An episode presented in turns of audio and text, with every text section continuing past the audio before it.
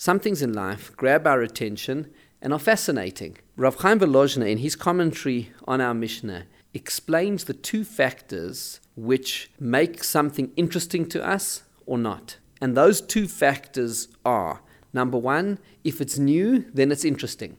And that's what news is by definition.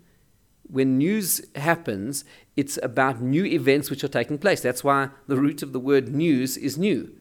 And news is interesting to people because there are new things which are happening. It's not old. The other thing that is very interesting to a person is something that they really need to survive, and that is parnosa, sustenance. A particular job may not be interesting, but what makes it interesting to the person who's doing the job is that that's how they are earning a living, and that's how they are ensuring the survival of themselves and their family, and that by definition will grab their attention.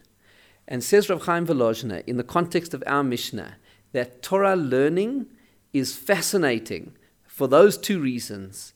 Number one, it is new and interesting all the time because it has unlimited depth. And this is the remarkable thing about Torah that you can learn, for example, the very first verse of the book of Bereshit of Genesis.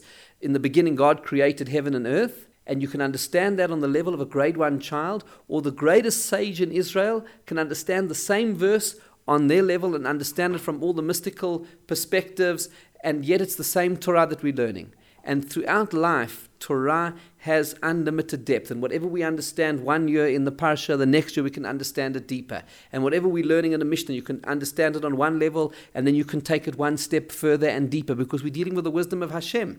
And therefore, not only is it unlimited in the sheer quantity of it, there's so many books to learn and there's so much to get through in one lifetime. But even the books that we have already learned, it contains the wisdom of Hashem and therefore has unlimited wisdom. And, and it, it is new all the time because there are new depths and new ideas and new perspectives to look at everything.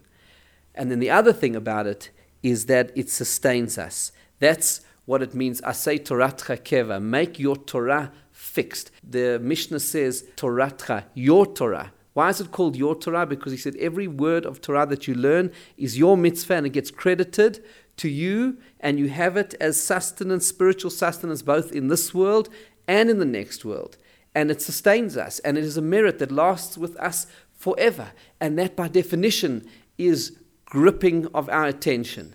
And so, both of these two elements, so even though we're learning Torah each and every single day, it is a fascinating journey of discovery.